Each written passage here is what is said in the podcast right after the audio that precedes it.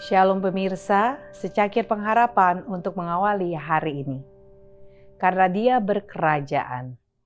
Biarlah langit bersuka cita dan bumi bersorak-sorak. Biarlah orang berkata di antara bangsa-bangsa, Tuhan itu Raja. 1 Tawarik 16 ayat 31. Dunia yang diklaim iblis dan yang telah diperintahnya dengan kelaliman. Oleh pencapaian anak Allah yang sangat luas, telah diliputi kasihnya dan dihubungkan kembali dengan takhta Allah.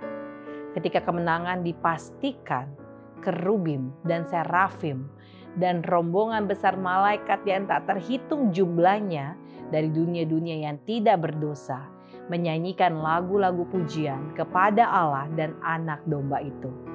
Mereka bergembira karena jalan keselamatan telah dibuka kepada manusia yang berdosa dan bumi akan ditebus dari kutuk dosa.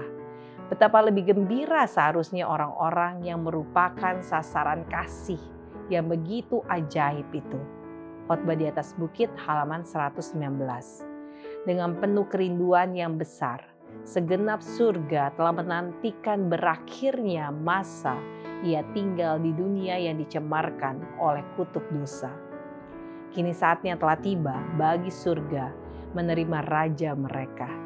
Dengan kegembiraan yang tidak terlukiskan, penghulu dunia dan penguasa dan kuasa mengakui keunggulan putra kehidupan.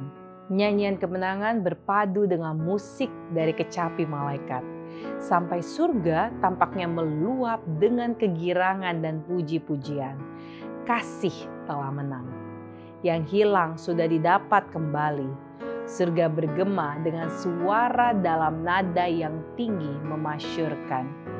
Bagi dia yang duduk di atas takhta dan bagi anak domba adalah puji-pujian dan hormat dan kemuliaan dan kuasa sampai selama-lamanya.